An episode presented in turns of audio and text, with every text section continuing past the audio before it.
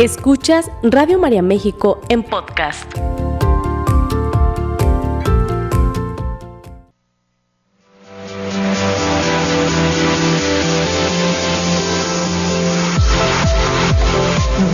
Bienvenidos al lugar en donde los retos son oportunidades para fortalecernos. Gimnasia Emocional, la revista radiofónica de salud mental, con sugerencias prácticas, entrevistas, temas de actualidad y los mejores ejercicios que desarrollan tu potencial para crecer y mejorar. Gimnasia Emocional, con el psicoterapeuta Marco Antonio Susán.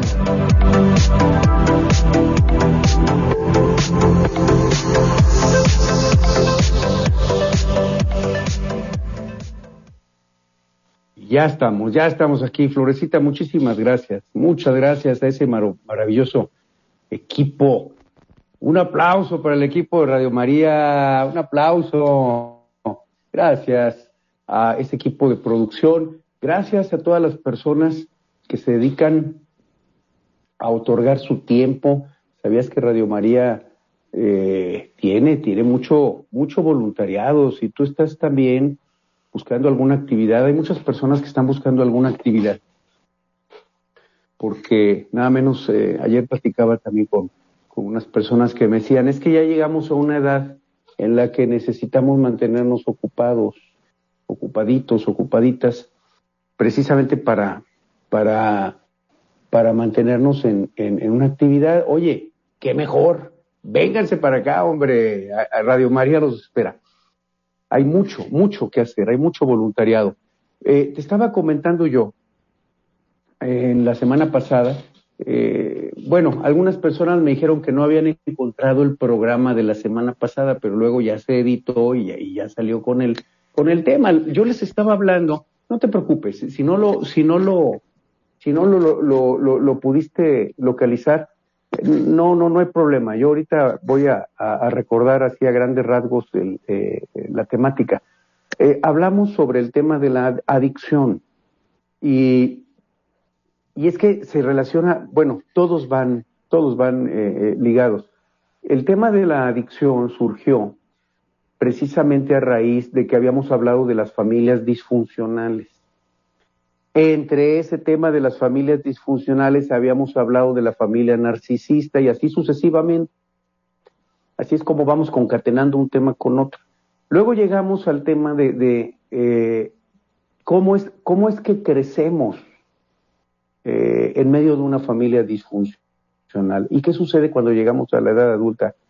Oh, sorpresa, oh, sorpresa, cuando la doctora eh, Janet Jeringer Boitis eh, dijo, escribió, estableció, propuso que, que, cuando llegábamos a la etapa adulta, los seres humanos eh, no sabíamos lo que era una conducta normal. ¡Ah, qué sorpresa esa! No, no, no, no. Yo también cuando la escuché por primera vez, no la comprendí muy bien. ¿Cómo que no sabemos lo que es una conducta normal? Mira nada más, y yo pensando que siempre hago lo correcto y lo normal, pues fíjate que no. Fíjate que no es así. La gran sorpresa fue que eh, no estábamos haciendo lo normal. La, la novedad consistió en que nos estábamos conduciendo con mecanismos de sobrevivencia, con mecanismos de subsistencia. ¿Por qué se llaman de sobrevivencia? Se llaman de sobrevivencia porque, como su nombre lo indica, nos ayudaron a, transitar por, ese, periodo difícil eh, en, la vida de un ser humano que es la infancia. Porque es un periodo de muchos retos y de muchas bendiciones también, por supuesto. Eh, sin embargo, eh, vale la pena centrarnos en cómo son las dificultades las que nos hacen crecer. No es la comodidad no es el confort, no es el placer, no es la satisfacción constante de nuestros deseos, son los retos, las adversidades. Dicen por ahí que no, que ningún buen navegante o ningún buen marinero se forma en aguas mansas. Es decir, todo buen navegante, todo buen marinero se forma, se templa, se educa, crece, madura, se fortalece, se hace compañero, se, confraterna con, con, con, las personas que lo, que lo rodean, no en las aguas mansas, sino en las tormentas, en las tempestades, en los hundimientos. Justamente son esas las, las situaciones que, que van haciendo los retos, pues, los que nos van haciendo crecer. Y te comentaba que durante la infancia en particular pasamos por una serie de, situaciones muy especiales porque siendo niños no tenemos todavía la estructura mental, física, moral, espiritual. Oye, si ya grandulones seguimos sin tenerla, ahora imagínate de niños. De niños no tenemos esa estructura que nos permita ir enfrentando las adversidades. ¿Por qué? Porque estamos total y completamente vulnerables total y completamente dependientes de los adultos que nos rodean, del papá, de la mamá, de los hermanos, de los tíos, de los abuelos, de las amistades de la, de, la familia, de nuestros maestros, de los médicos que nos acompañan, de los sacerdotes. En fin, eh, tenemos, fíjate, el niño necesita que todo ese ambiente le vaya proporcionando un caldo de cultivo que le dé tres cosas. Primera, aprobación. Segunda, seguridad. Tercera, amor o aceptación. ¿Cuál fue la primera? Aprobación. ¿Cuál fue la segunda? Seguridad. ¿Cuál fue la tercera? Amor o aceptación.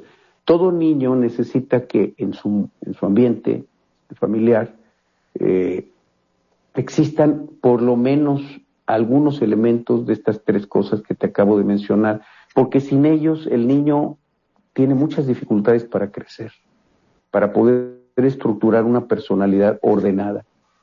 Eh, María Montessori le llamaba a, todo este proceso el proceso de normalización. Un niño se normaliza precisamente cuando tiene un entorno que le, que le, le provee de estos tres elementos. Sin embargo, la realidad de las cosas es que la mayoría de nosotros crecimos en ambientes que tenían poco de esto o, o, o, en exceso, ¿verdad? Alguna vez escuché a alguien que, que me decía, no, no, no, yo no tuve ninguna carencia, de hecho, nada, nada, no, no, no me faltó nada, incluso todo me daban, eh, eh, eran sumamente amorosos eh, conmigo, bueno, me sobreprotegían. Y entonces alguien, alguien le comentó a esta persona, le dijo, esa fue la carencia. Y entonces esta señora abrió grandes los ojos, ¿verdad? Dijo, ¿cómo, que esa fue la carencia? Si acabo de decir que me querían tanto que me sobreprotegían. Es que la sobreprotección es violencia. Es decir, no necesariamente los gritos y sombrerazos se, consideran violencia. También todas aquellas eh, eh, iniciativas o, estilos de crianza que no le permiten al niño crecer, porque el adulto a veces muy ansioso o a veces muy culposo, el adulto, hombre o mujer, está eh, listo para solucionarle los problemas antes de que el niño haga un esfuerzo, antes de que el niño tenga una iniciativa, ya hay un adulto ahí que le tapa toda posibilidad de crecimiento. ¿Cómo se llamó eso? Sobreprotección. Y es una forma de violencia también. Muy difícil de detectar, ¿verdad? Porque, porque no hay golpes, no hay gritos, no hay no hay sombrerazos, pero hay un abuso, hay un abuso en ese sentido porque el niño no crece. Eh, aquella niña no, no, no hace el esfuerzo que, que la mariposa eh, en el capullo tiene que hacer para, para poder romper el capullo. Y ese esfuerzo que, que hace la, mariposita es el que inerva de fluido las alas, las fortalece, las crece y eso es lo que le permite volar finalmente. Si nosotros abrimos con una, con una tijerita, abrimos el capullo para ayudarle, entre comillas, a la mariposa a salir, el resultado será que sus alas no van a estar lo suficientemente fuertes para volar. La mariposa va a morir. Fíjense qué, importante es, este tema. ¿Qué sucede a lo largo de, nuestra infancia? Bueno, sucede que Mm, como crecimos con seres humanos normales, es decir, personas con muchas cualidades y también con muchos defectos. El Papa Francisco dice que eh, una definición de familia es un grupo de personas llenas de defectos, que están unidos por el amor de Dios y que justamente en base al amor de Dios estamos llamados a trascender esos defectos y a convertirlos en gracia, en gracia. Qué bonito, ¿verdad? Justamente los defectos son el caldo de cultivo para que se manifieste la gracia de Dios, para que ahí la gloria de Dios haga su presencia y entonces a través de nosotros se, se, manifieste una conversión, una transformación. El milagro más grande, creo yo, de, de la vida del ser humano, la conversión, la conversión profunda, no de dientes para afuera, sino corazón adentro. Pues fíjate que en el niño, en la niña, mientras va creciendo, suceden muchas cosas en ese sentido porque en muchas ocasiones no recibe la aprobación, la seguridad y la aceptación que necesita. ¿Cuál es el resultado? El resultado es que van, van sucediéndose a veces uno tras otro situaciones traumáticas. Ya hemos hablado de los abusos, ¿verdad? De todo tipo, eh, eh, que si vivimos en una situación de rechazo o que si vivimos algún tipo de, abandono o que vivimos alguna situación de injusticia o, que a lo mejor eh, pasamos por algún tipo de abuso o de situación de humillación. Fíjate, a grandes rasgos tenemos esos cinco aspectos, ¿no? Que tienen que ver con, con las heridas con las que crecemos los seres humanos. Bueno, pues todo esto, cuando llegamos a la edad adulta, va generando eh, también procesos adictivos, que ese era el tema del que, del que te hablaba yo la, semana pasada. Cuando de pronto no, no nos hemos dado cuenta, pero ya estamos tratando de manejar las emociones a través de la comida, o estamos tratando de manejar las emociones a través de alguna sustancia, o del sexo, o de la pornografía, o de las compras compulsivas o de los juegos. Eh, ahora los muchachos están muy, muy este, metidos en los videojuegos, pero, pero también muchos adultos en, en, los juegos de azar, en las apuestas. En fin, todo esto tiene que ver con este, este fondo que aquel niño cuando llega a la edad adulta va cargando y que se llama trastorno de estrés postraumático o trastorno por estrés postraumático. ¿Qué es esto del estrés postraumático? Te platico un poquito más a fondo. Vete preparando un cafecito o un vasito de leche, a ver qué se te antoja, una tacita de té, porque te tengo mucha información sobre este tema del estrés postraumático, algo mucho más común de lo que nosotros pensábamos nosotros pensábamos anteriormente que el estrés postraumático era algo pues que vivían eh, las comunidades o las personas que habían pasado por situaciones de guerra, lo cual es real, lo cual es real, ¿verdad? O, situaciones de desastre, eh, a veces por, por inundaciones o por, o por temblores, o en, fin, o, incluso por, por eh, epidemias, o esto que acabamos de pasar, hace poquito, la, pandemia, dejó todo un lastre de estrés postraumático del cual es interesante que se hable muy poco. Esto huele mucho a negación. El que no se hable de los temas que realmente estamos viviendo, pues tiene que ver con este, este fenómeno que nosotros llamamos negación. Es decir, negamos que la pandemia tuvo un efecto en nosotros, Incluso muchas veces negamos la pandemia misma, negamos los efectos que el alcoholismo tuvo en nuestra familia, negamos los efectos que la neurosis o los trastornos psiquiátricos tuvieron, negamos los efectos que tuvieron los abusos. Y toda esa negación se va convirtiendo en caldo de cultivo para este síndrome o este trastorno de estrés postraumático. Después nos dimos cuenta que no se necesitaban guerras o grandes desastres para desarrollar este trastorno. Nos dimos cuenta que, eh, y bueno, hay muchos estudios, fíjate que por ahí en la década, por ahí en la década de los 60, 70, fines de los 60, y ya a partir de los 70 ya de, una manera más, mucho más eh, estructurada, mucho más sistemática. Eh, se empezaron a realizar muchos estudios alrededor de cómo se iba generando, cómo se iba gestando todo este proceso que ahora conocemos como estrés postraumático. Hoy sabemos que cuando crecimos en situaciones de abuso o en situaciones de abandono o en pérdidas trágicas en, eh, en la familia o en situaciones, por ejemplo, de cambios así muy drásticos porque hubo un, una quiebra eh, desde el punto de vista financiero y eso trajo una, una transformación eh, eh, para toda la familia, o, hubo un abandono de alguno de los progenitores o de ambos, nos dimos cuenta de que también esas situaciones generaban estrés postraumático. No nada más las situaciones que ponen en peligro la vida, como la guerra o los desastres naturales, sino también situaciones que tienen que ver con una exposición repetida a situaciones eh, que generan estrés. El ser humano, de manera natural, eh, desarrolla un mecanismo ante, ante las situaciones eh, de riesgo.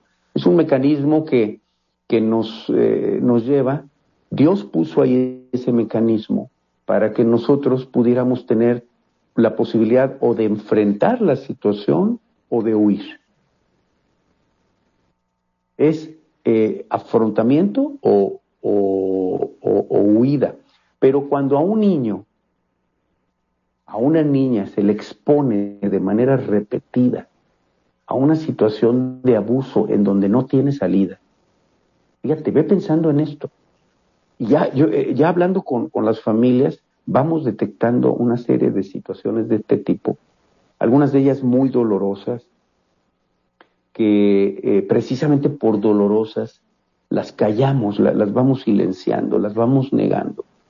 Pero definitivamente yo creo que es importante buscar ayuda para, para poder canalizar toda esta situación, porque los hijos vamos desarrollando este trastorno.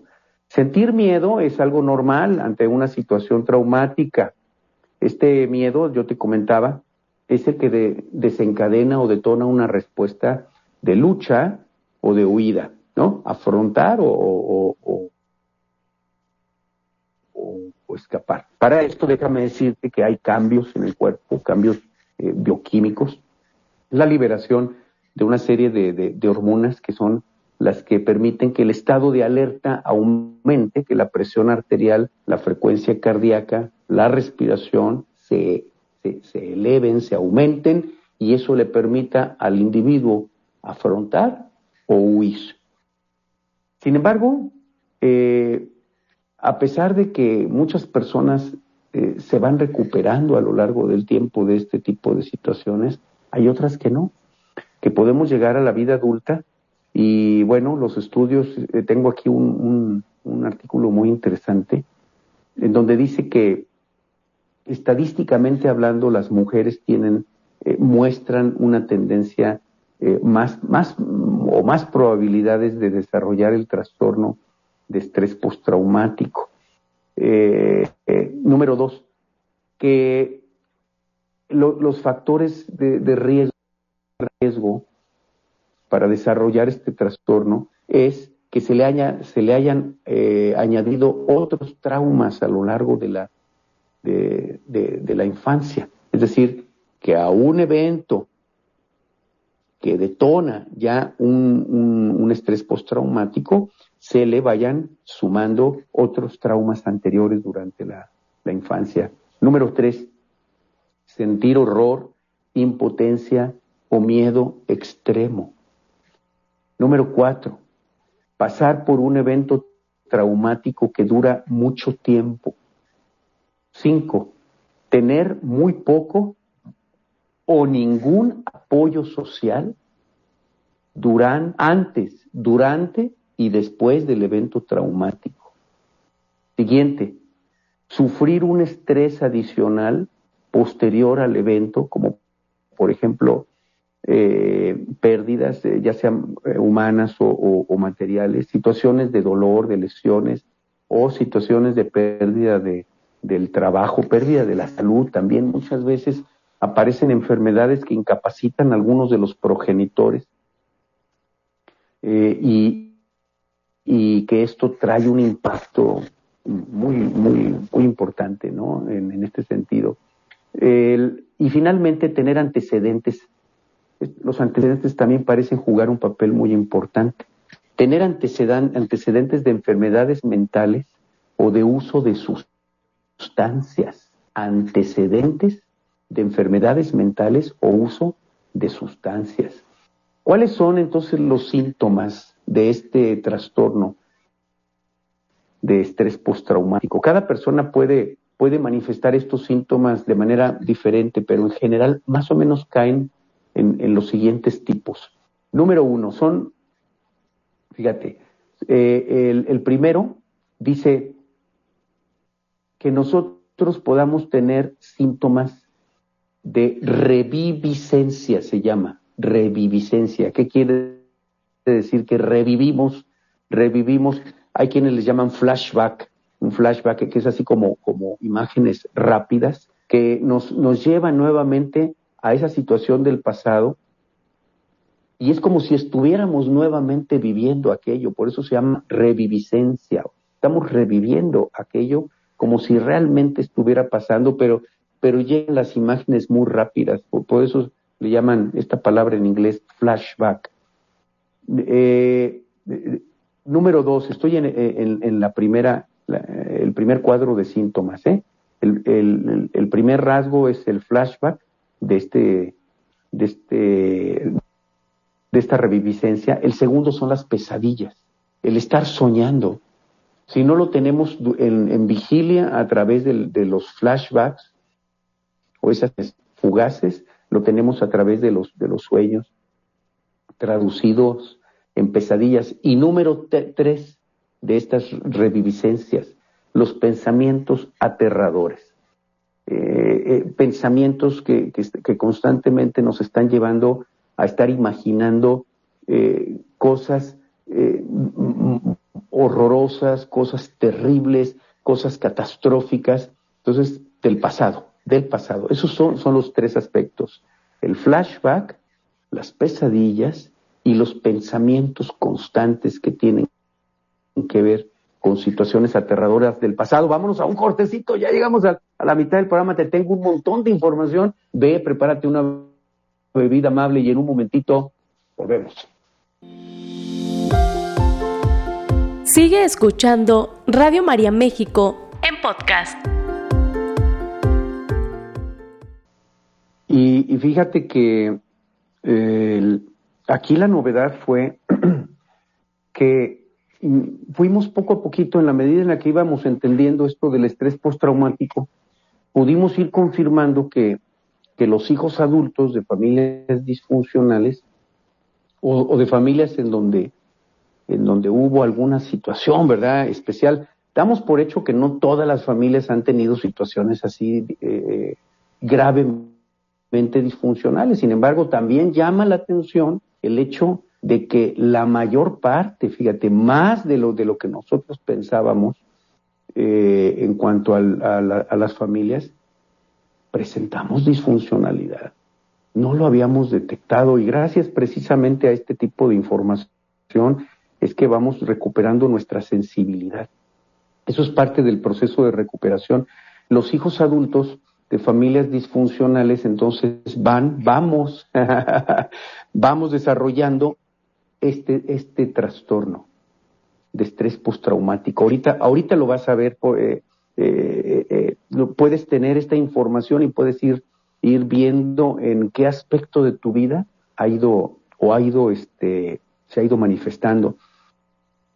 No es nada más reviviendo los síntomas de reviviscencia, sino que también son cuatro, ¿eh? Son cuatro aspectos que te voy a decir.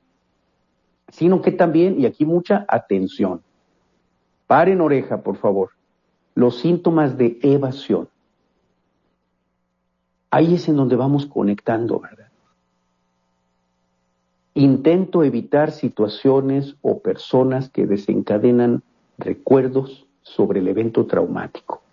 Es decir, evito, por ejemplo, lugares, objetos, eventos que me recuerdan la experiencia traumática. Por ejemplo, una situación de un accidente o, una, situación de una pérdida, una pérdida o una circunstancia muy difícil de manejar también evito pensamientos, evito sentimientos relacionados con el evento traumático.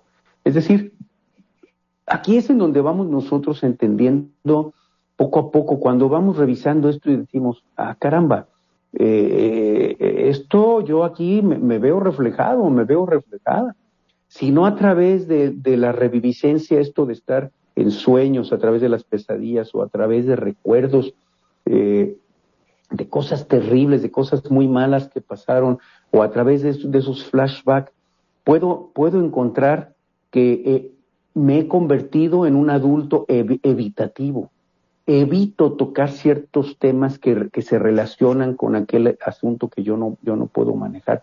Evito hablar con ciertas personas, evito ciertos lugares, evito ciertos objetos, evito ciertas circunstancias que sé que obligadamente me van a conectar con aquellas, aquellos sentimientos de, abandono, de tristeza, de dolor, de coraje, de rabia, de frustración, de resentimiento, que yo no sé qué hacer con ellos. Entonces mejor les, les traigo una carretada de, de arena, ¿verdad? Y, y los entierro.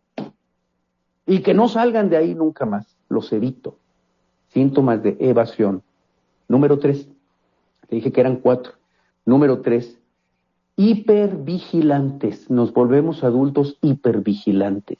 Es decir, no solamente nos damos cuenta de que tenemos o vivimos con el trastorno de estrés postraumático cuando tenemos eh, recuerdos constantes de situaciones difíciles del pasado, sino que también nos convertimos en adultos evitativos, evasivos, y que también nos volvemos adultos hipervigilantes, ansiosos, y sumamente reactivos.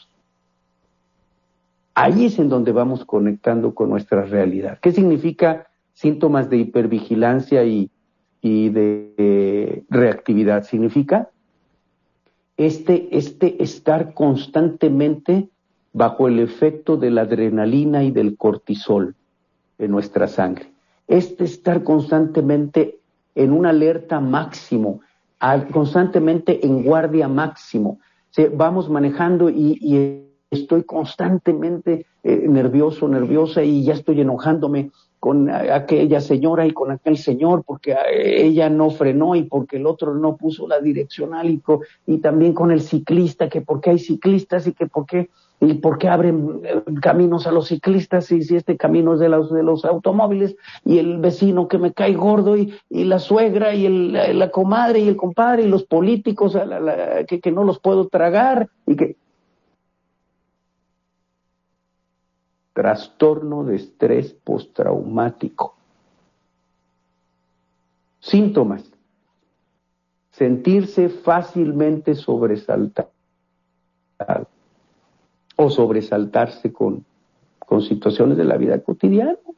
Que si hay tráfico, bueno, hay tráfico. Que si llovió, ah, pues ya llovió, ah, pues ya llovió. Ah, se fue la luz, pues se fue la luz. ¿eh? Situaciones de la vida cotidiana que cuando estamos viviendo con estrés postraumático se convierte en una pesadilla, en una tragedia. Algo que no salió como, como pensábamos o como nosotros eh, habíamos planeado y tú sabes lo que sucede. Sentirnos fácilmente sobresaltados, sentirnos tensos, siempre al límite.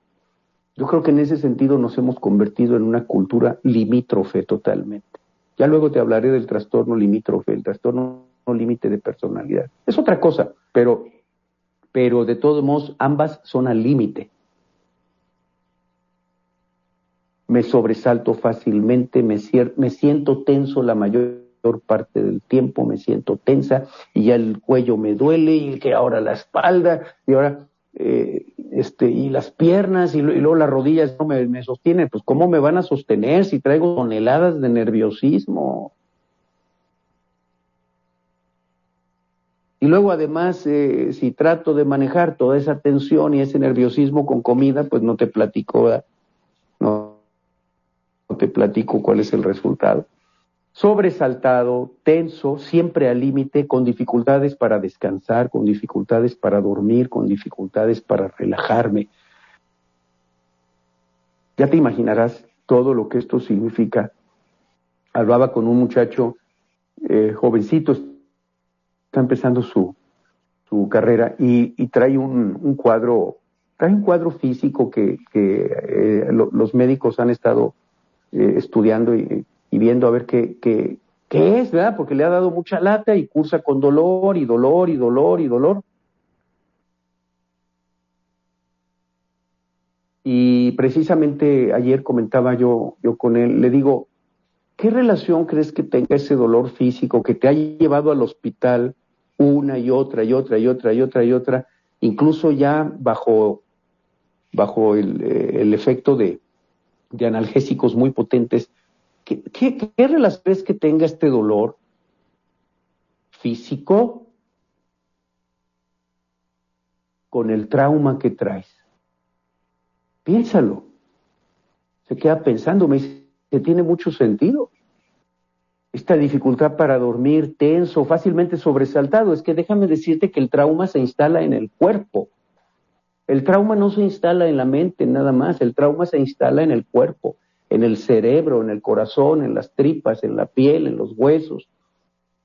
El trauma se instala en el cuerpo y el cuerpo empieza a manifestar el trauma. Y finalmente, arrebatos de ira, dice aquí. ¿eh? Y entonces, eh, en el, en el tercer cuadro de síntomas, que era la hipervigilancia, dijimos sobresaltado, tenso, con dificultades para descansar y con, y con dificultades en el control de la ira, del enojo. Y finalmente, te dije que eran cuatro. Finalmente, número cuatro, síntomas cognitivos y también trastornos del estado de ánimo. Todos estos son los que van conformando el cuadro del trastorno de estrés postraumático. ¿En qué consisten los síntomas cognitivos? Vámonos, vámonos, porque este tema se está poniendo bueno. ¿En qué consisten los síntomas cognitivos? Fíjate, creencias. Acuérdate que la mente interpreta, el corazón detecta, percibe y las tripas sienten. El chiste es ir encontrando una conexión entre los tres, porque normalmente la mente interpreta mal. El corazón no puede percibir porque está con los ojos así, tapados, cerrados, y las tripas traen todo el circo que tú ya conoces, que, que para qué te platico. Así es como normalmente vivimos, el cerebro interpretando mal, el corazón cerrado y las tripas que no encuentran en su lugar. Los síntomas cognitivos dicen, se, manifiestan en, número uno, problemas para recordar cosas.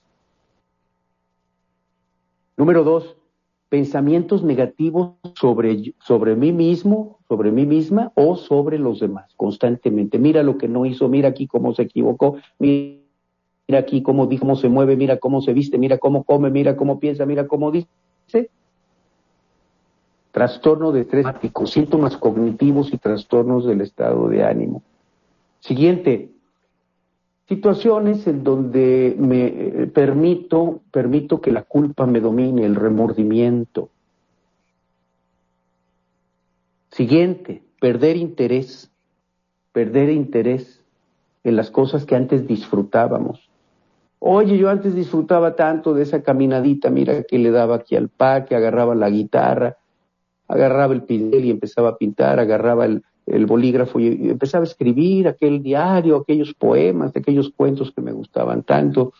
Agarraba la madera y volvía a tallar la madera, nos íbamos a la clase de baile, nos íbamos a, eh, a cosas que disfrutábamos tanto y que conforme pasa el tiempo y nos hacemos adultos, eh, las dejamos de disfrutar. Y finalmente, problemas para mantener la concentración. Esos son los, los cuatro grandes eh, apartados que le da forma al trastorno de estrés postraumático. Tú verás que cualquier, eh, cualquier este, eh, coincidencia que podamos encontrar con nuestra vida, bueno, pues este, vale la pena revisarlo con, con lupa, ¿verdad? Porque muy probablemente estamos viviendo, sin saberlo, con estrés postraumático.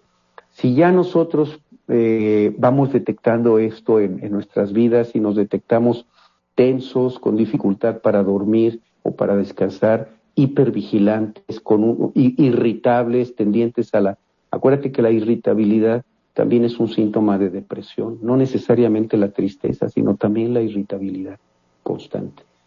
Hay, hay, hay, personas que podemos vivir un fondo depresivo, ¿verdad? No, no estamos tristes, pero estamos permanentemente tensos, irritados, al límite, como dice aquí este, este magnífico eh, documento, cuando vivimos al límite, cuando vivimos al límite y nos llenamos de miedo, ahí es en donde Jesús viene y nos, y, y, y nos da la mano y nos dice, hombre de poca fe, mujer de poca fe, levántate, necesitas aprender a caminar sobre el agua sin que te gane la hipervigilancia, sin que te gane los arrebatos de ira, sin que te gane la negatividad. Hoy vamos a tomarnos de la mano de la Virgen María y le vamos a decir, Madre Santísima, que de tu mano podamos avanzar en este sentido y podamos caminar sobre el agua, sobre el agua de las adversidades, sobre el agua de nuestros trastornos, de este trastorno con el que vivimos la mayor parte de seres humanos, del estrés postraumático,